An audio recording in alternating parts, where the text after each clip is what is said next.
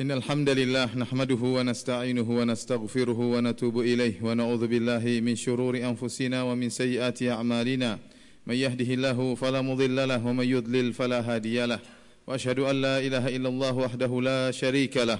وأشهد أن محمدا عبده ورسوله لا نبي بعده.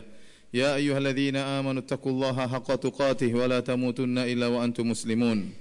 فإن أصدق الحديث كتاب الله وخير الهدى هدى محمد صلى الله عليه وسلم وشر الأمور محدثاتها وكل محدثة بدعة وكل بدعة ضلالة وكل ضلالة في النار Para hadirin salat Jumat yang dirahmati oleh Allah Subhanahu wa taala. Usikum wa nafsi bi taqwallah faqad fazal muttaqun. Aku wasiatkan kepada diriku dan kepada anda sekalian untuk bertakwa kepada Allah. Sungguhnya telah beruntung orang-orang yang bertakwa.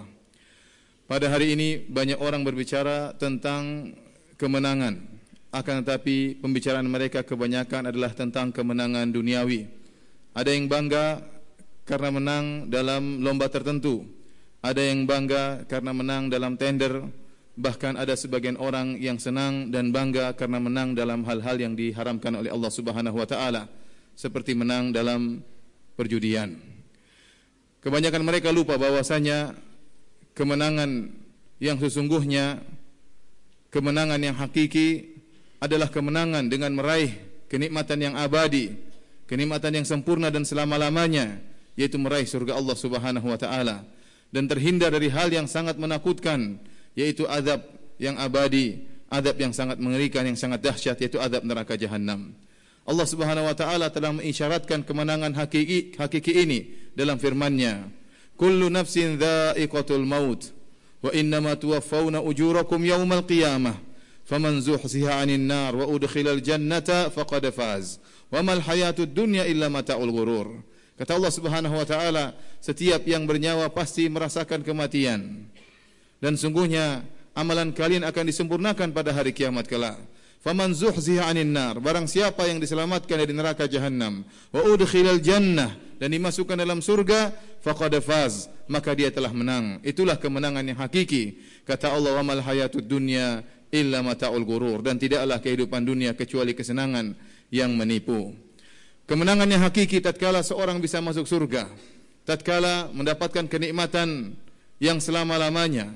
Barang siapa yang masuk surga maka dia akan senang terus dia akan muda terus dan dia tidak akan tua selama-lamanya. Dia akan sehat dan dia tidak akan sakit selama-lamanya. Allah Subhanahu wa taala Rasulullah sallallahu alaihi wasallam menyebutkan dalam hadisnya wa yunadi munadin. Tatkala di surga kelak maka ada yang menyeru kepada para penghuni surga innalakum antasihhu fala tasqamu abada. Sungguhnya kalian di surga akan senantiasa sehat dan tidak akan sakit selama-lamanya wa innalakum antashibbu fala tahramu abada dan sungguhnya kalian dalam surga akan senantiasa muda dan tidak akan tua selama-lamanya. Wa innalakum an tahyau fala tamutu abada dan kalian akan senantiasa hidup dan tidak akan mati selama-lamanya. Wa innalakum an tan'amu fala tab'asu abada dan sungguhnya kalian akan senang selama-lamanya dan tidak akan susah selama-lamanya. Hadis riwayat Muslim. Dan ini sesuai dengan firman Allah Subhanahu wa taala, "Udkhulul jannata la khaufun 'alaikum wa la antum tahzanun." Masuklah kalian ke dalam surga, tidak ada lagi rasa kekhawatiran dan tidak ada lagi rasa kesedihan bagi kalian. Adapun kenikmatan dunia, betapapun seorang diberi kenikmatan, hebatnya kenikmatan dunia, dia pasti terkontaminasi dengan kesedihan dan kekhawatiran. Siapapun dia, apakah dia orang terkaya di dunia, apakah dia seorang pejabat, apakah dia seorang jenderal, panglima, dia juga pasti takut, dia juga pasti khawatir. Apakah dia seorang raja, raja dunia, apakah dia seorang presiden, dia pasti pernah sakit, dia pasti pernah diselimuti dengan kesedihan, dia pasti pernah diselimuti dengan kekhawatiran. Yang kaya, khawatir hartanya hilang, khawatir usahanya jatuh, ya, khawatir ditipu, sementara pejabat, khawatir jabatannya direbut oleh orang lain, dan demikianlah. Namanya kenikmatan dunia tidak ada yang sempurna bagaimanapun seorang hebat di dunia ini dia pasti terkontaminasi dengan kesedihan dan kekhawatiran. Adapun di surga kenikmatan sempurna, tidak ada sedikit pun kesedihan dan tidak ada sedikit pun kekhawatiran. Allah Subhanahu wa taala berkata kepada Nabi Adam alaihi salam, "Innalaka alla tajua fiha wa la ta'ra wa annaka la tazma'u fiha wa la tadha." Wahai Adam, engkau di surga kau sama sekali tidak akan lapar dan kau tidak akan telanjang dan kau tidak akan haus dan kau tidak akan kepanasan. Kenapa di surga adalah tempat kenikmatan yang abadi. Para hadirin salat Jumat yang dirahmati oleh Allah Subhanahu wa taala. Kemudian kemenangan yang hakiki adalah tatkala seorang terselamatkan dari azab yang sangat pedih azab neraka jahanam. Yang panas neraka jahanam 70 kali, 70 kali lipat dari panas dunia. Bagaimana tidak panas? Sementara bahan bakarnya adalah manusia dan batu. Fattakun nar allati waquduhan nasu wal hijarah. Takutlah kalian kepada neraka yang bahan bakarnya adalah dari neraka dari manusia dan batu. Kata Allah Subhanahu wa taala, "Ya ayyuhalladzina amanu qu anfusakum wa ahlikum nara wa quduhan nasu wal hijarah." Wahai orang-orang yang beriman, jagalah diri kalian dan keluarga kalian. Jangan haja, jangan hanya menjaga diri kalian, jaga pula keluarga kalian dari neraka jahanam. Wa quduhan nasu wal hijarah, yang bahan bakarnya adalah manusia dan batu. Maka amat sangat panas. Dan neraka jahanam tatkala membakar bukan hanya membakar bagian luar terlebih dahulu baru kemudian bagian dalam. Akan tapi sekaligus membakar luar dan dalam kata Allah Subhanahu wa taala. Narullahil muqadah allati tattali'u 'alal afidah. Yaitu neraka Allah yang dinyalakan yang dipanaskan. Allati tattali'u 'alal afidah yang membakar masuk ke dalam hati-hati manusia. Mereka dibakar jantung mereka dibakar sementara mereka dalam kondisi hidup dan tidak mati la yamutu fiha wa la yahya. Mereka tidak hidup dan tidak mati. Dalam kondisi seperti mati akan tapi tidak mati. Hidup dan dibakar hidup-hidup oleh Allah Subhanahu wa taala. Oleh karenanya para penghuni neraka jahanam mereka sangat tersiksa. Mereka sangat tersiksa sehingga mereka ya kehausan dan mereka kelaparan. Di antara hal yang buat mereka tersiksa, tersiksa lagi, mereka melihat kenikmatan yang dirasakan oleh para penghuni surga. Allah membiarkan mereka penghuni neraka jahanam melihat sebagian kenikmatan penghuni surga. Sehingga penghuni neraka jahanam menyeru meminta makanan dan minuman kepada penghuni surga. Wa nada ashabun nari ashabal jannah an afidhu alaina minal ma' au mimma razaqakumullah maka penghuni neraka menyeru kepada penghuni neraka penghuni neraka menyeru kepada penghuni surga berikanlah kepada kami sebagian air minum kalian dan sebagian makanan kalian qalu innallaha harramahuma 'alal kafirin. Maka penghuni surga menjawab sungguhnya makanan dan minuman ini haram bagi orang-orang yang kafir. Mereka minta makan kepada Allah Subhanahu wa taala. Mereka minta minum kepada Allah Subhanahu wa taala karena mereka sangat kelaparan. Mereka sangat kehausan. Telah lama mereka dijemur di bawah terik matahari tatkala di padang mahsyar ribuan tahun dengan jarak matahari satu mil sehingga mereka kelaparan dan kehausan. Allah Subhanahu wa taala memberikan mereka memberikan kepada mereka makanan, namun makanan yang sangat menyiksa. Di antara makanan mereka adalah dhari', laisa lahum ta'amun illa min dhari'. Tidak ada makanan bagi mereka kecuali dhari'. Dhari' adalah makanan buah yang berduri, ya. Yang tatkala mereka makan buah tersebut, nyangkut di kerongkongan mereka. Kata Allah Subhanahu wa taala, "Wa ta'aman dha ghussatin wa 'adzaban alima." Makanan yang nyangkut di kerongkongan tidak bisa masuk. Ini sangat menyakitkan. Apalagi berduri kemudian merobek kerongkongan, hal yang sangat menyakitkan. Di antara makanan yang mereka makan adalah buah zakum. La akiluna min syajarin min zakum kata Allah Subhanahu wa taala, mereka akan makan dari buah zakum. Buah yang sangat bau, yang sangat menjijikkan. Yang kata Nabi sallallahu alaihi wasallam, "Lau ana qat lau anna qatratan min az-zakum qatarat ala ahli dunya la afsadat alaihi ma'aishahum seandainya ada satu tetes dari getahnya zakum jatuh di atas muka bumi ini maka akan merusak kehidupan penduduk bumi seluruhnya ibarat seorang yang hidup dengan fasilitas yang mewah di rumahnya. Semuanya ada akan tapi dalam rumahnya ada bangkai yang busuk maka dia tidak akan bisa hidup dengan tenteram. Kenapa? Saking baunya bangkai tersebut.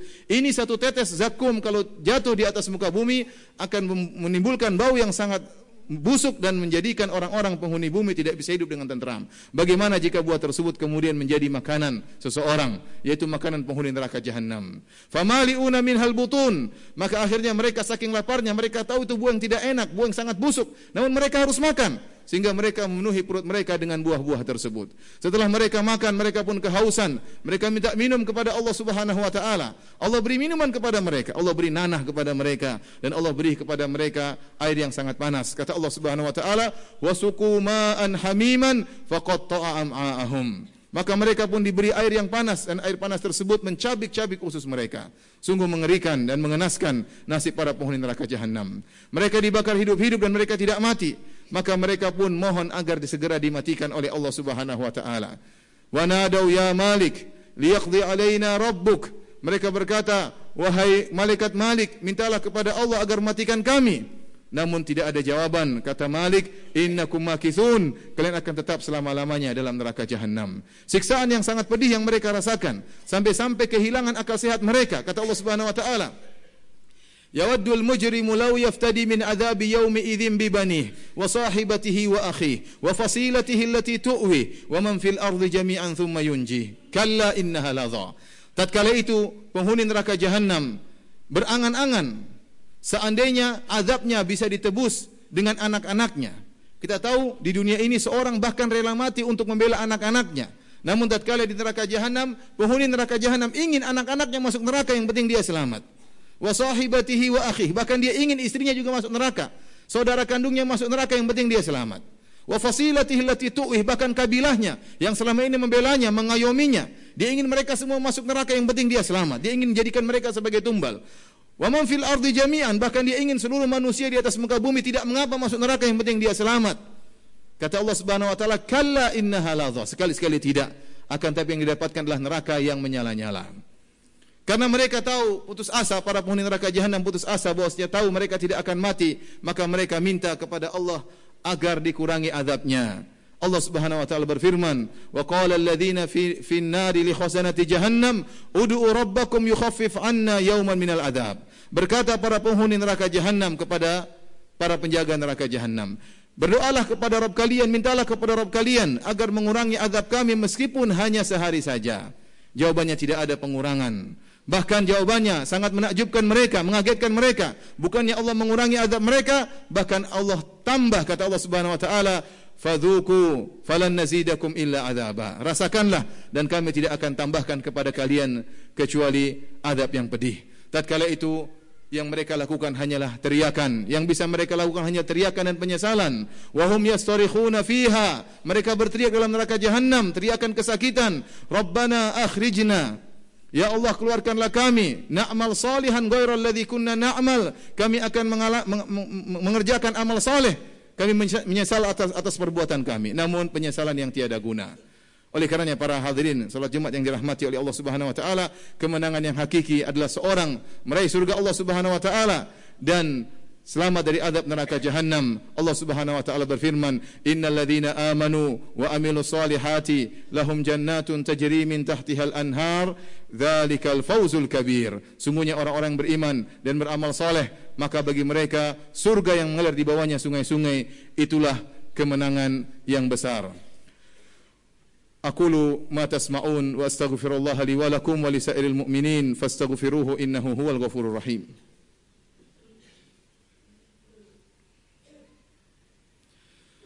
Alhamdulillahi ala ihsanih wa syukru lahu ala tawfiqihi wa amtinanih wa ashadu an la ilaha ilallah wa la syarika hu ta'ziman li sya'nih wa ashadu anna muhammadan abduhu wa rasuluh da'ila ridwani.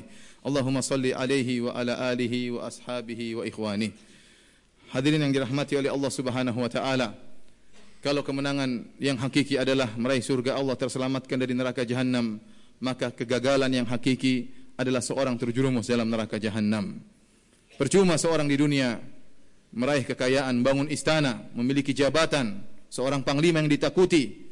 Tetapi tatkala di akhirat kemudian dia masuk neraka jahanam. Qul innal khasirina alladhina khasiru anfusahum wa ahlihim yaumal qiyamah ala dzalika huwal khusranul mubin. Katakanlah bahwasanya orang-orang yang merugi yaitu orang-orang yang merugikan diri mereka dan keluarga mereka pada hari kiamat kelak yaitu mereka masuk dalam neraka jahanam ala dzalika huwal khusranul mubin. Ketahuilah bahwasanya itu adalah ya kerugian yang sangat jelas. Itulah kegagalan yang sungguhnya, kegagalan yang hakiki. Maka seorang di dunia berusaha untuk beramal saleh.